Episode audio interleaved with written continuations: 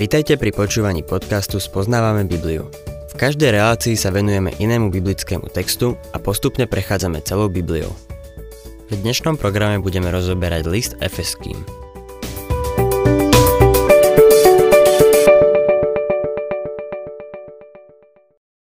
Milí poslucháči, v našom štúdiu listu Efezanom budeme pokračovať od 2. kapitoly 14. verša.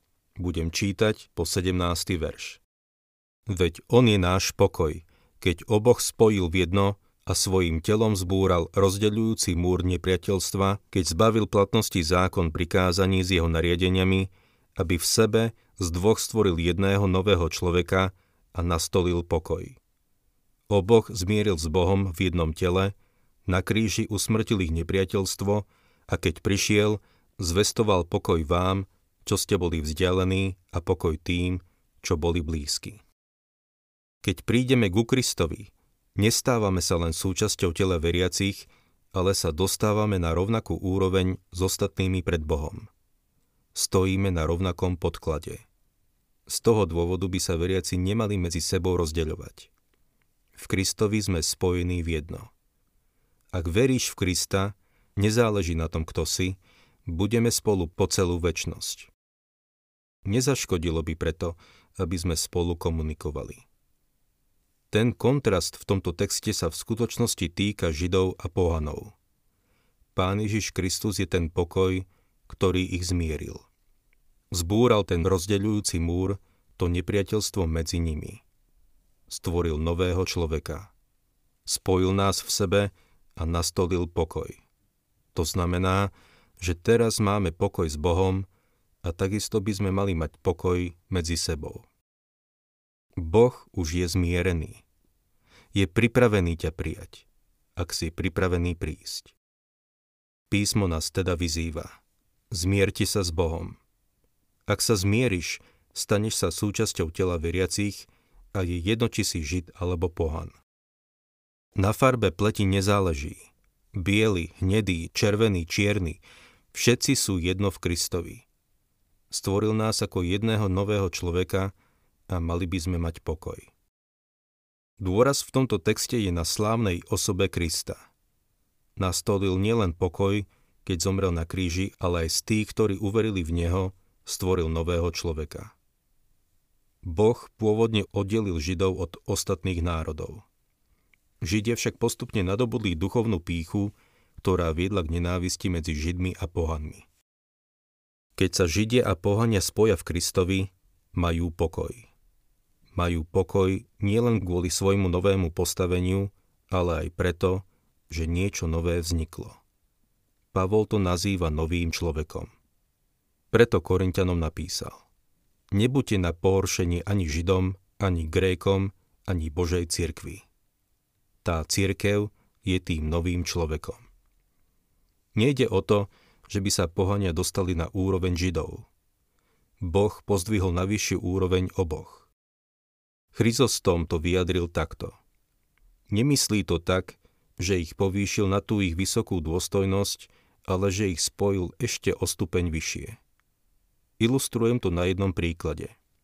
Predstavme si dve sochy, jednu zo striebra a druhú z. Obe rozstavíme a výjde z nich zlato. Tak stvoril z dvoch jedno. Tento príklad krásne ilustruje to, ako nás Boh spojil v Kristovi. Neverím, že všetci ľudia sme si bratia a že Boh je otcom všetkých. Podľa mňa je to zavrhnutia hodné kacírstvo. Verím, že práve bratstvo pozostáva z tých, ktorí sú v Kristovi. Niekto môže mať pleť bielu ako sneh, ale ak nie je Bože dieťa, nie je mojim bratom. Niekto druhý môže mať pleť čiernu ako noc a ak je Božie dieťa, je mojim bratom. Sme niečím novým. Sme v Kristovi, sme nový človek. To je tá stavba, chrám, ktorú dnes Boh buduje. Presnejšie by bolo povedať, že Židia boli znížení na úroveň pohanov, pretože tak Židia ako aj pohania sú v rovnakom stave hriechu. Vlastne všetci sme si bratia ako hriešnici. Všetci sme Adamovi synovia. V 3. kapitole Rimanom v 9. verši čítame Čo teda? Máme azda nejakú prednosť? Vôbec nie.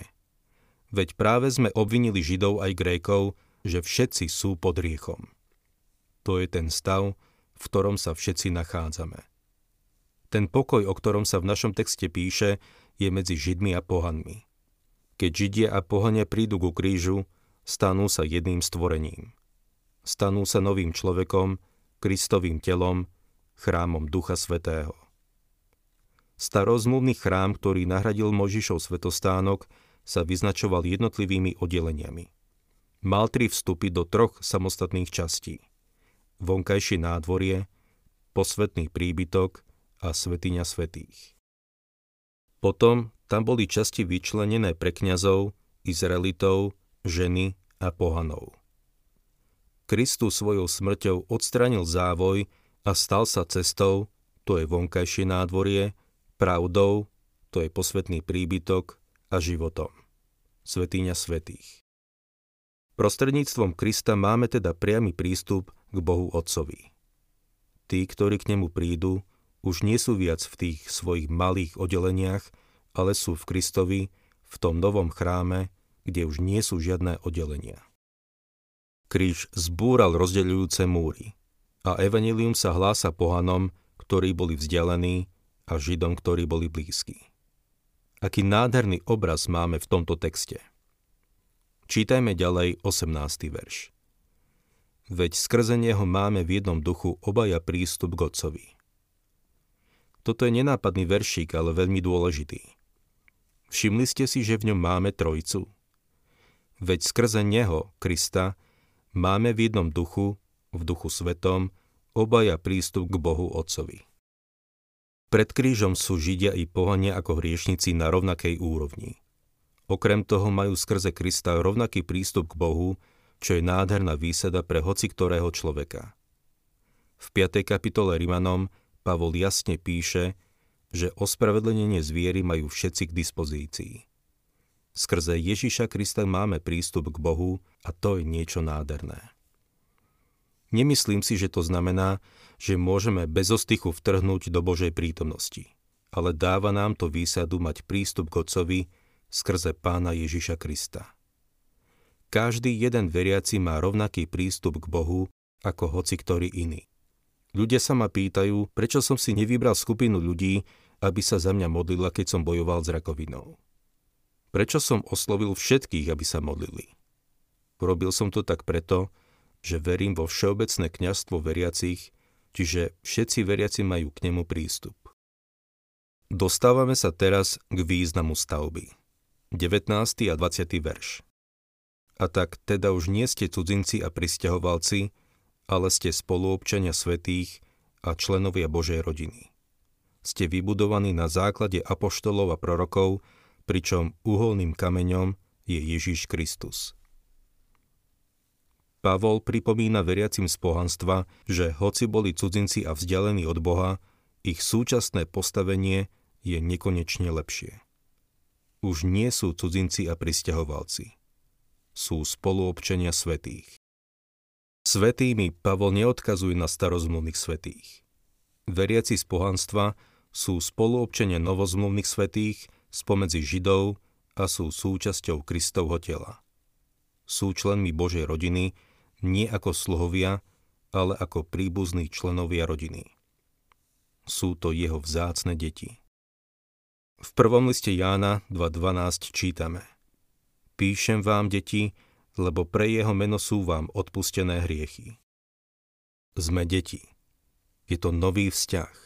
Vzťah, ktorý bol cudzí starej zmluve. Dokonca i Dávida, muža podľa Božieho srdca, Boh nazýva môj služobník Dávid.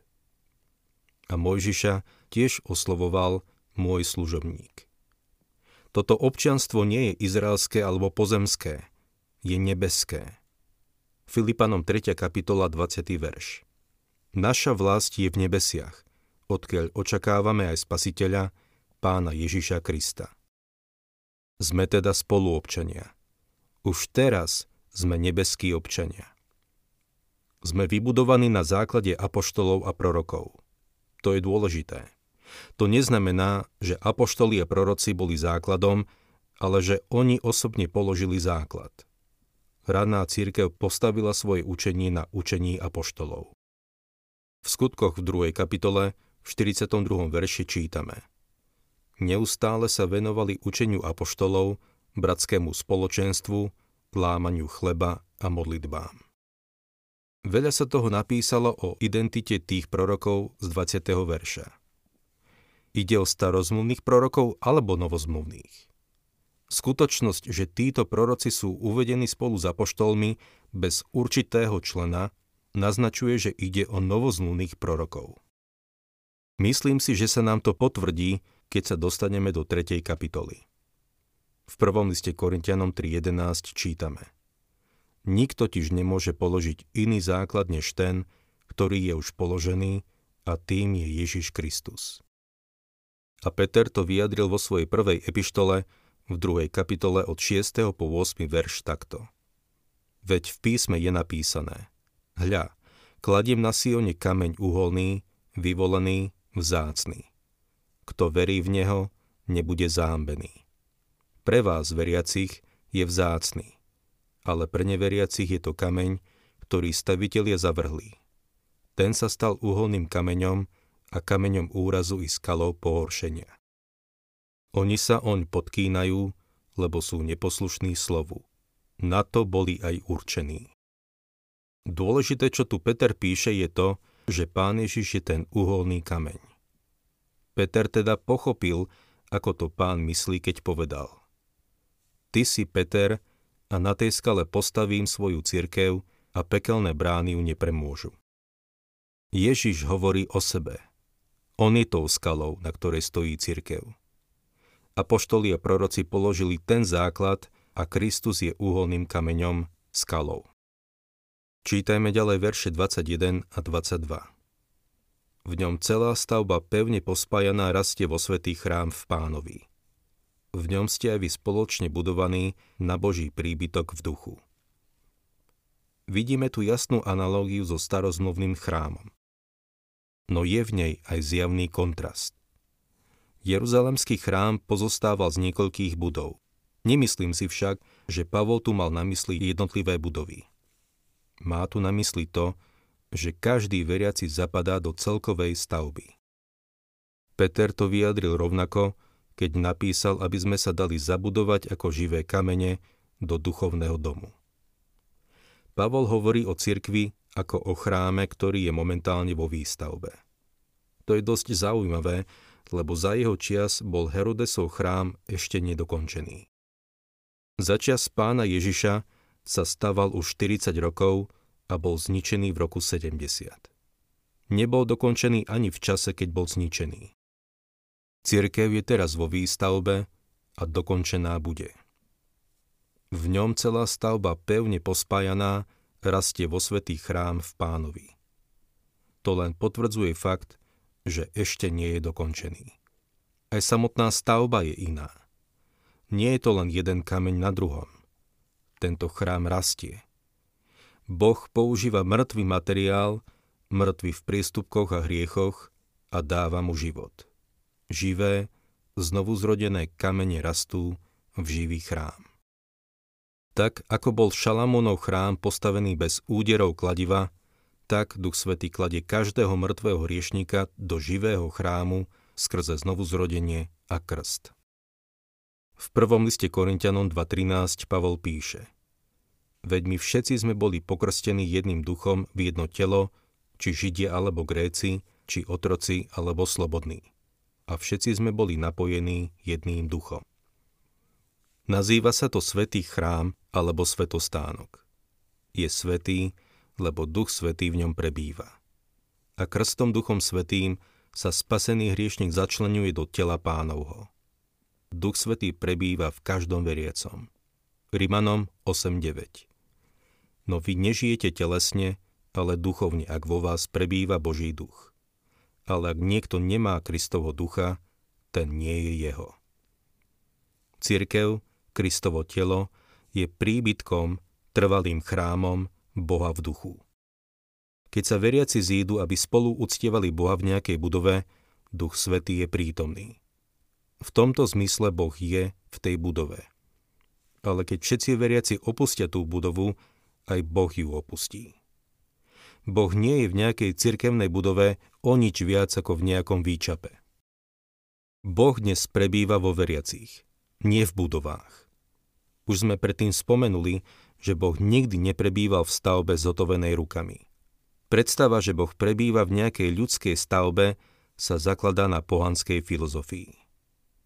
Účelom cirkvy ako chrámu je zjaviť Božiu prítomnosť a slávu na zemi. Keď sa veriaci zídu v kostole, malo by to byť ľuďom zo sveta jasné, že Boh je vo svojom svetom chráme. Svet by mal cítiť, že Boha možno nájsť v bohoslužbe. Moja otázka znie. Je to tak? Cirkev by možno prilákala viac ľudí, keby si boli istí, že Boh je tam prítomný. Na záver by som chcel ešte uviesť zo pár úvodných slov k 3. kapitole. Čo máme na mysli, keď povieme, že cirkev je tajomstvo? V tejto otázke dochádza k veľkým nedorozumeniam. Slovo tajomstvo nemá nič spoločné s jeho moderným významom, týkajúceho sa nejakej záhady – Tajomstvo je niečo, čo nebolo predtým zjavené, ale teraz je odhalené. V tomto prípade cirkev nebola zjavená v starej zmluve, ale výhradne v novej zmluve. Moffat prekladá slovo tajomstvo ako božská tajnosť a Weymouth používa slovo pravda. Páči sa mi výraz božská tajnosť. Božská tajnosť bolo niečo, čo Boh do istého času nezjavil teraz je pripravený ju zjaviť. Nemá to nič spoločné so záhadami, ako napríklad od Agaty Kristy. V súčasnosti existujú dva extrémne pohľady na tajomstvo cirkvy a musím povedať, že tieto pohľady sú pre mňa záhadou. Jedna skupina ignoruje jasný Pavlov výrok o tom, že cirkev nie je starozmluvné zjavenie. S cirkvou narábajú ako s pokračovateľom Izraela. Tento prúd sa označuje ako zblúvná teológia. Všetky zasľúbenia, ktoré Boh dal Izraelu, si privlastňujú a aplikujú na cirkev. Pred pár rokmi mi doktor Harry Ironside ukázal Bibliu, ktorú používajú zástancovia zmluvnej teológie. V starozmluvných prorockých knihách mali niektoré kapitoly takéto nadpisy. Požehnanie pre církev alebo kliatba pre Izrael. Je zaujímavé, že z ich pohľadu požehnania patrili cirkvi a kliatby Izraelu. Pravda je taká, že aj požehnanie aj kliatby sa vzťahujú na Izrael. Tá druhá skupina kladie neprimeraný dôraz na Pavlové slova z 3. kapitoly Efezanom od 2. po 4. verš. Tam čítame. Počuli ste predsa o milosti, ktorú mi Boh podľa svojho plánu udelil pre vás, ako som v zjavení spoznal tajomstvo, o ktorom som už krátko napísal. Keď si to prečítate, môžete spoznať, ako chápem Kristovo tajomstvo. Toto je v teológii známe ako hyperdispenzacionalizmus. Výsledkom toho je zhubná prax posúvať dátum začiatku cirkvy až niekedy po letniciach. Na tejto posuvnej škále bolo navrhnutých niekoľko dátumov a keď sa nejaký stal neudržateľným, prijal sa ďalší. Existujú teda tieto dva extrémne pohľady. My však veríme, že skutočná pravda o tomto tajomstve je niečo úžasné a bližšie sa na to pozrieme na budúce. Nie je to typický záver tajomného príbehu? Na budúce budeme pokračovať.